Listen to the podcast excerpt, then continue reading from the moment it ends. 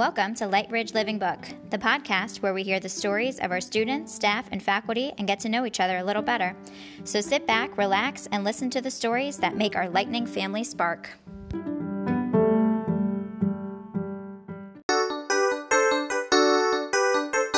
Welcome to our very first episode of Lightridge Living Book. Uh, today, we are very happy to have Dr. Ryan Hitchman as our very first guest today. Welcome, Dr. Hitchman. Thank you, Miss Ivory. I'm excited to be here.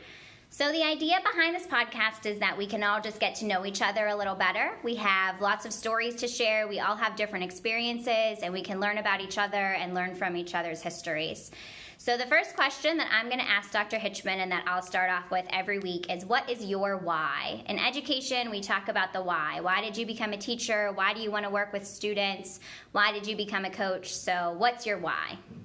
Uh, my why is really to provide opportunities to students and to staff members. Um, I remember going to school whenever I was in high school, and we had so many opportunities I never knew about. Uh, I always felt like I was, you know, not included on something, or wow, I wish I would have known that this meeting would have occurred at this time, or there was this interest I could have participated in.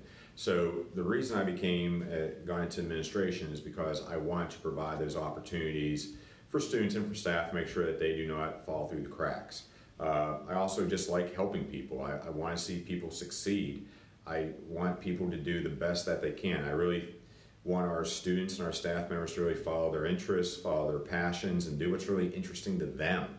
Uh, I think so, so many times in education we spend so much time focusing on what you need or what the weaknesses are of our students or our, or our teachers but we really need to focus on what are our passions, what are our strengths, and what are those interests, and how do we kind of cultivate the talents that all of our students have, because all of our students have talents, all of our staff have talents. Mm-hmm. Uh, and what we can do is provide them with opportunities so they can showcase their talents and showcase their abilities. Uh, so that you know, education really designed around the child. I firmly believe in a personalized educational environment for our students. I believe that every single one of our students has a gift Every single one of our students is special, and every one of our students can make a contribution uh, to the world. And our job as educators is to really help our students maximize what their potential is. That's awesome. Uh, so, what kind of student were you when you were in school? Uh, I would say academically, I probably was not the strongest student. Um, I grew up, I had a stuttering problem until I was in sixth grade. I was one of those students. My both my younger brothers were straight A students. Uh, I was not. Uh, my grades were a little bit uh, more of the B, C, occasionally D range. When I remember my grades were so bad that I remember my dad, uh, that was one of my heroes, he sat me down and said, Ryan, you're going to do two things in your life. You're going to work with your hands or you're going to work with your brain. And my dad worked in the steel mills. Everyone I knew grew up, they, they worked in the steel mills or the coal mines.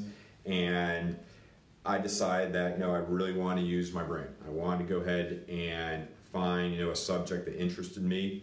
Fortunately, my favorite subject was history and geography. That was just something my grandmother always had books laying around. My grandmother would take us out uh, to, to Gettysburg. We'd go on trips there, and it really um, it showed me that this is something that's interesting. It's something that probably my strongest classes that I had. I had some great social studies teachers in high school. During my last quarter of my senior year in high school, I decided I wanted to earn straight A's, and uh, no one, I would say, not a lot of people thought I could do that except for my grandmother, um, and end up getting straight A's except in one class, which was health and PE, because I had missed so many days of class because I was uh, participating in, in different activities outside school, and I just never bothered to make up tennis lessons.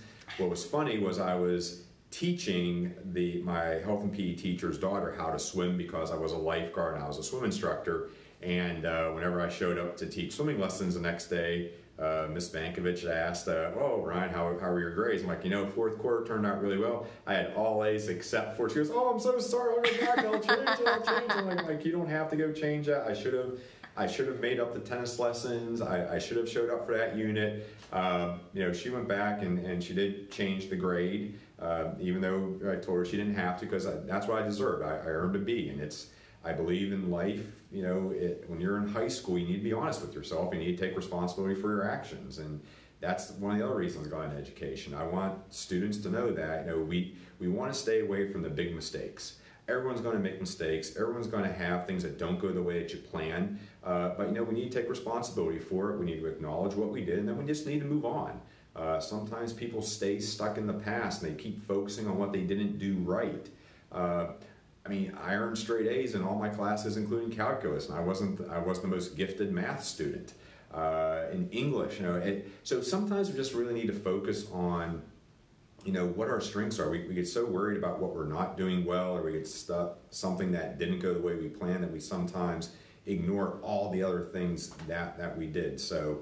Uh, you know, it's it, it kind of ties back to why I became an educator. I just I want to provide hope to our students, and uh, I want to provide hope to them, very similar to the way that uh, some of my teachers provided hope to me. That's great. I definitely had that from my education that I had lots of teachers who kind of gave me that hope and, and that inspiration to kind of keep me moving forward and which was why I got into education as well was from those teachers who initially inspired me. It was one of my social science teachers. Uh, we called her Mother Malin yeah. because she was like a mom to all of us. She was so passionate about wanting to teach us and wanting us to learn about the world around us. So that was one of the reasons that I got into education. What is one of the difficult, challenging, or funniest moments you've experienced as an educator? Um, you know, this is, jeez. I was thinking about this the other day of how many years I have been in education. It is difficult for me to believe that this is my 23rd year wow. in education. This is my 19th year as a school administrator, so I only taught for four years. Um, and then became a high school assistant principal, and then just kind of followed the, the, the principal route from there. Um, you know, the, the, things that I remember are just things that we had with students and just the relationships that you build with students. Um, I was a former coach as well. I coached track and field, and I remember, um, you know, just you know, having students who I coached pole vaulting and I never pole vaulted before in my life, but we needed someone to do it, so I said I'll coach it. Um, and then we had kids that you know had never pole vaulted before in their life, and decided decided to coach that. And I just remember you know how hard the kids worked, and uh, you know we ended up qualifying three athletes for for the state meet, and they had never done pole vaulting before in their wow. life. I'd never done it, and you know, we were able to all, all, of us, including myself, were able to clear ten feet. You know, we worked at it, and it's just one of those things that you, know, you you remember those types of stories. I remember uh, just you know being in class. I just you know it, it's you know I, I remember just bizarre bizarre things. Uh, just seeing kids' faces light up, seeing a student who didn't think they were capable of doing something, having that breakthrough moment, um, you know, is what really kind of makes me want to continue in education uh, providing opportunities for students and finding how I can how I can help them. I think that as educators, we need to build a lot more bridges instead of building walls. Mm-hmm. Uh, I think that if there's things that our students are interested in, we need to find out what their interests are and how, as we as educators, can help them kind of pursue their passions, pursue their interests, and you know anything we can do to help them out. I mean, we have this brand new state of the art building that that we're going to have here at Lightridge. Um, we have a whole room that's just dedicated to makerspace. We have you know a total of 12 3D printers in, in, in that room alone. So how can we have our students utilize the equipment, utilize all the resources that we have at the school? Um, so I, I, just I remember situations like that. Um, but you know, you focus on the good times, you focus on the things that sometimes have nothing to do with what you're teaching in your class or what yes. you thought you were going to do during the course of that day. Um, but it's just the interactions with students and just seeing their eyes light up and just seeing whenever they have that moment that just clicks. Um, you know, it, it's, it's odd right now in this time, Amy, because I miss the energy and enthusiasm of students. And I just can't wait until we have students in this building because that the energy and is just it, it's, it's kind of lacking right now. Um, but uh, one day we will eventually have students in the building, and whenever they do come in uh, and they're here, uh, we want to make sure that we're giving them uh, all the opportunities that we can to help them succeed. It is, and I, I can't imagine what this building is going to be like when we have all the students here, what that energy is going to be. Because while it is lacking, it's still, we've had virtual faculty meetings and virtual everything. And I already feel like we have such a community of staff members here, and everyone is so supported and so, so excited and so passionate and i just can't for us to all be together and then have the students on top of that like it's going to be it's going to be truly something very special. Yeah, and, and just adding upon that having the student forums that we had during the course of the summer and having the parent coffee and chats and being able to do those every other week uh, you know starting in may having those opportunities to have those different touch points with students and also with parents as well. And we really wanted to have the students and parents have you know a say in how Lightridge was designed, uh, yes. uh, what the opportunities they could have in the building. So I just I appreciate all the parents and students that have been able to join us for those parent coffee and chats. I appreciate the students who uh, every other Tuesday from uh, four to five o'clock they were there and we had our last session we had over 100 students attend and i know you've been trying to connect with the community for a while because you did the runs with parents for uh, over a year now. You've been yep. doing the weekly runs and running is something that you've done for a while but you didn't pole vault. No. were you a runner in, in high school? Did you participate in any sports? No actually no. Whenever i was in high school um, no, I, I, I tried swimming. I, I, actually, my first love was basketball. I loved playing basketball. Um, however, I went from being the tallest student in sixth grade to being one of the shortest students in eighth grade. so going from being a uh, being a forward to a shooting guard, I wasn't that great of a shooter either. Uh, they decided that you know you kind of needed to do something else. Uh, so decided to go ahead and, and do a little bit of swimming, do a little bit of wrestling, and um, you know, just trying to do different things. I'm not, I would say, a gifted athlete. Uh, running is just something that kind of I, I, always like to do. Mm-hmm. It was something that uh, you know I, I did it for fun. Uh, I did it for enjoyment. When I played soccer, uh, I was always you know one of the one, I wasn't always the fastest person out there, but I was one that I could just continue to have that distance. So uh, running just kind of helps me just kind of you know think about things when I go out for a run. Just I like to spend some time in reflection about what's going on during the day. Plus, I also think it's a social activity to do. Um, How many marathons have you done? Uh, I've run five marathons. Wow. Uh, I've done Marine Corps a few times. Uh, been able to do Nashville as well, which is a hilly course. Uh, that's my first one. I don't recommend that as your first. Uh, I like to run half marathons. My wife and I, we both travel when we're, our goal is to run a half marathon in all 50 states. So uh, we're about halfway there right now. That's uh, a cool goal. Had, had, some more places planned for this spring, but those kind of got canceled. Yeah. Uh, but you know, it's something that you know my, my wife and I we tend to enjoy to go and do. We don't necessarily run together, uh, but it's just something when you're at Marine Corps and there's 35,000 other people at the starting line that have the same goal as you, and the goal isn't to finish first. I'm not going to finish first in any of the races that, that, that I run in, but just knowing that you're out there with 35,000 other people that have the same goal, not to finish first, but to finish. To finish. Uh, that's the most important thing.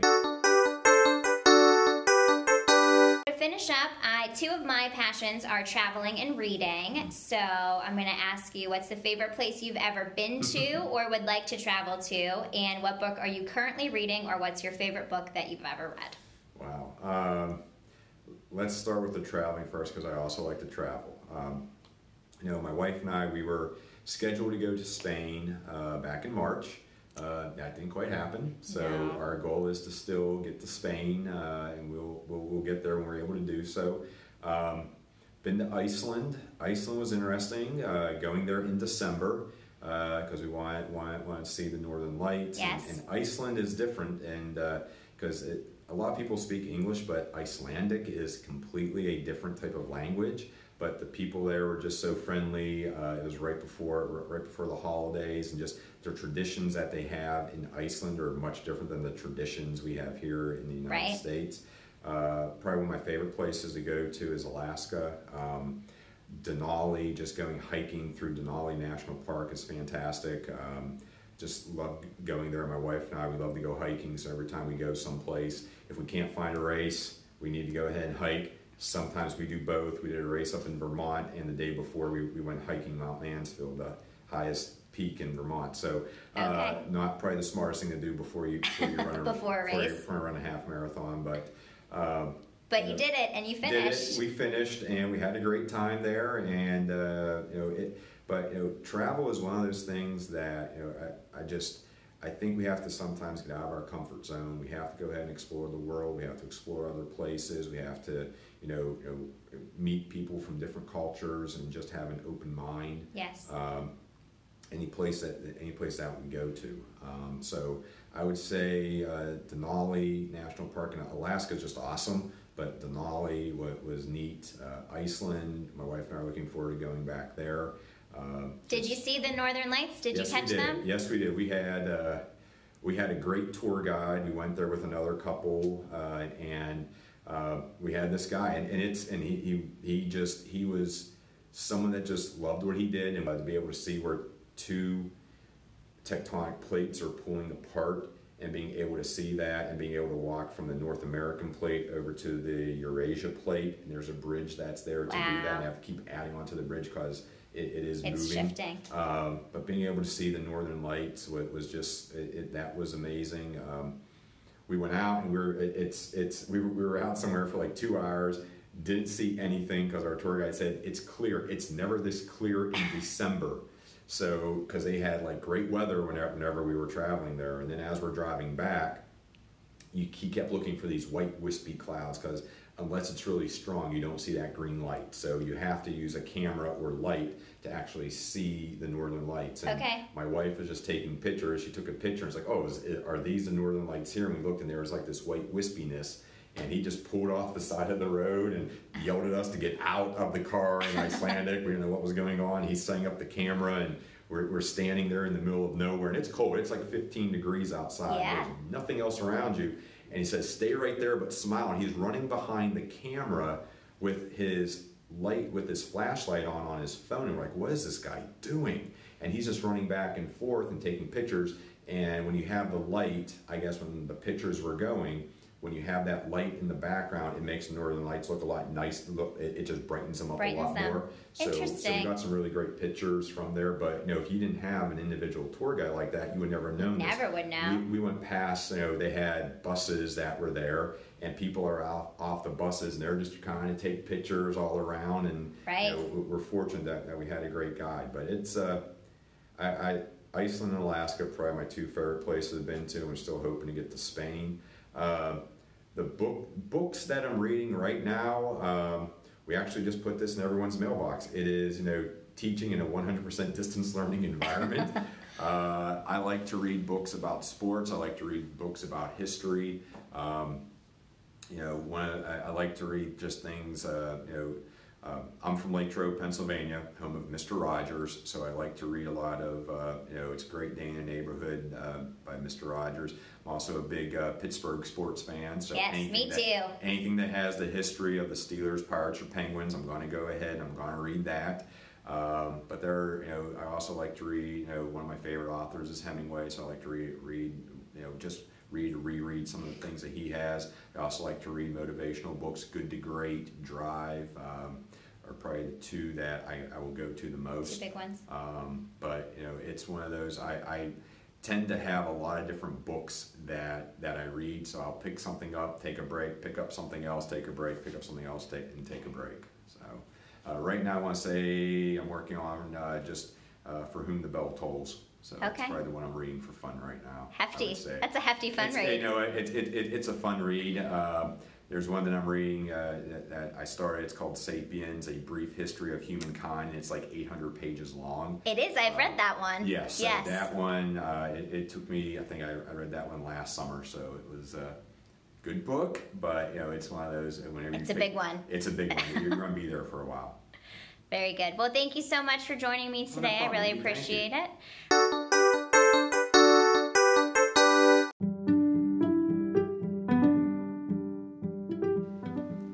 Thanks for listening to our first episode. A special thank you to Dr. Hitchman for being our first guest. If you're interested in reading some of the books mentioned as Dr. Hitchman's favorites, you can request them through the library. Visit lightridgelibrary.org and complete the hold request form. Credit to Anchor and Audio Blocks for our music and transitions. If you are interested in being a future guest or composing original music for this podcast, please reach out to Amy Ivory at amy.ivory at lcps.org. Stay tuned for our next episode coming soon.